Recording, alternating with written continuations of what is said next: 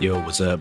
Welcome to another episode of the Oakland Warriors Podcast. I'm Patrick, here by my lonesome. Just finished watching the Boston Celtics beat the Golden State Warriors in San Francisco. Close game, relatively close. It was rough, though, because the Warriors, as a lot of you know, are without James Wiseman because of the sprained left wrist, and he's out for 7 to 10 days. And then Looney, Kevon Looney, rolls his ankle in the first half. And so right then and there, I mean, they've been having rebounding issues all season long, and they just got worse. Sometime during the fourth quarter, I checked, and the Warriors were being out-rebounded by 18. They were out-rebounded ultimately by 15. And there were just too many second-chance points, too many offensive rebounds by the Boston Celtics, which obviously tires the defense out and gives the offense life. So that's something that they're going to have to figure out if they want to make it through this period without Wiseman. And in terms of Kevon Looney, obviously we don't know how bad the injury is just yet. It may have just been like a roll, and he might be back against Dallas. I mean, here's the thing, like Looney, he's a tough guy, and I think he can tough out an injury, but he's also injury prone. And so you don't know how bad it could be. And you never know if they want to be cautious with him. So if that's the case, then you're down to Draymond Green, Eric Paschal, I guess Juan Toscano Anderson as a 6'6" center.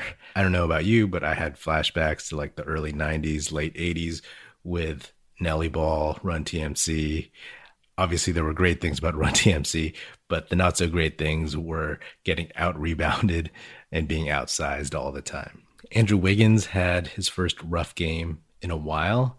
He was 6 of 16 and 1 for 8 from three-point land. And honestly, if he has a mediocre game, the Warriors probably win this, you know? I mean, if just you add a few points here and there, I mean, they lost by 4. If he makes a few shots, if he makes a couple threes, that's 6 points right there. Obviously, the course of the game gets altered and whatnot, but, you know, the Celtics, who have had a rough start to the season like so many other teams, they're seen as one of the top Eastern Conference teams still. So, you know, it's a good barometer. Obviously, like, the Warriors are missing people, but they could totally hang with this team, you know what I mean? One thing about Andrew Wiggins, too, I keep noticing is, like, he's like the most polite dunker I've ever seen. Like, he will get up there, and if he decides to dunk, a lot of times he just floats it or lays it up. When he tries to dunk, he just kind of, like, casually, politely drops the ball over the rim. He never, like, throws it down hard. I just don't know why. I mean, hey, I've never done it before, so what do I know, right? But it's just a strange thing. Like, he'll just go up there and you think, like, oh, he's going to throw it down hard and rattle the rim. But instead, he just goes up and he's like, boop. All right, 2 points is 2 points. It's also kind of funny in this game. Draymond Green seemed to be throwing lobs to people who were like 6'6". And every time he threw those, I was like, what? Why? He's not going to catch that. Or thrown to 6'9 Looney, who's totally ground-bound. He's going to catch that and then just be surrounded. But, you know, whatever. He's trying to make things happen. Sometimes it worked, but most of the time it did not. And Kelly Oubre, man, I'll tell you one thing. There was one play in the third quarter where the Warriors were, you know, they were rallying, they were pushing it, and I think that they were down by 3 or something.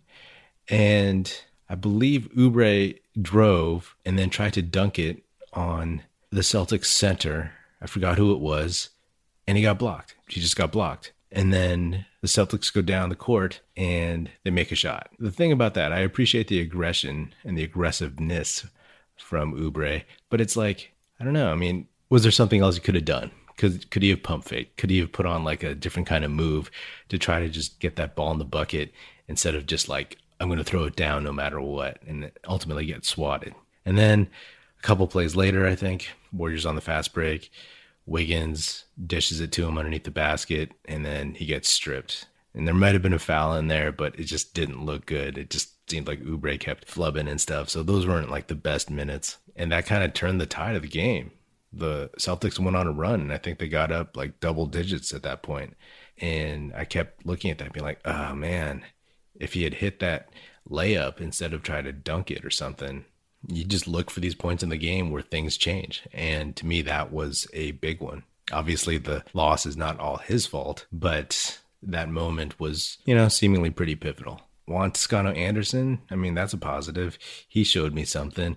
I didn't realize he was that good of a shooter. I mean, if he can do that consistently, then awesome. I mean, he's shooting better than Jordan Poole was, at least today.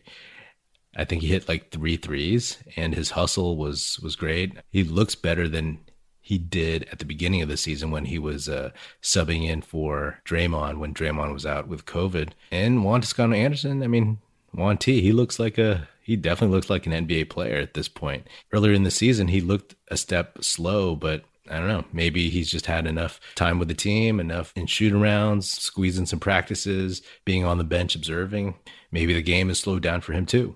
It's always weird watching these games where the announcers are at home because there's a delay that lasts like a couple seconds. Like somebody will make a drive to the basket and then there's like silence.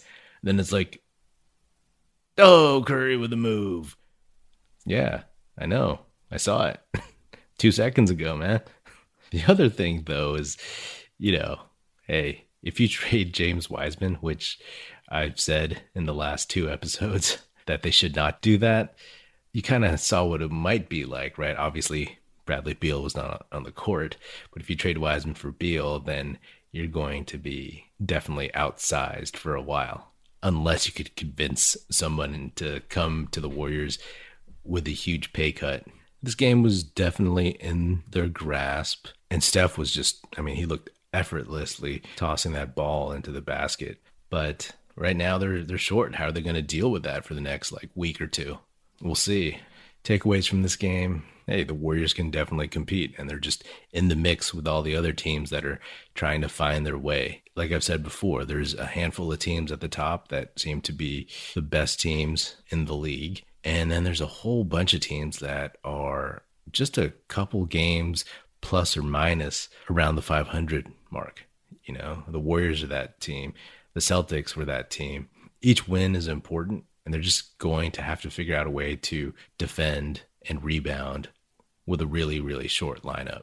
Can they do it? You know, I mean, Draymond can get some minutes at center, of course, but you want to save him, especially now. You know, he's older, and as he said, he's not in his peak condition yet, and he will be in a couple weeks maybe, but he can't give you that magical small ball center Draymond defense that he gave 4 or 5 years ago.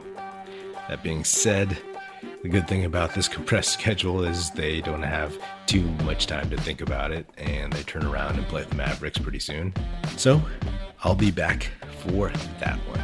All right, that's another episode of the Oakland Warriors Podcast. Be sure to subscribe wherever you get your podcasts, and check me out on Twitter at Patrick Epino, E-P-I-N-O, or at Oakland Warriors. Check us out also at OaklandWarriors.com. The Oakland Warriors Podcast is produced by National Film Society. That's it. Music in this episode provided by Paper Sun. Special thanks to Paul Amardo for production support. See you next time, and go Dubs.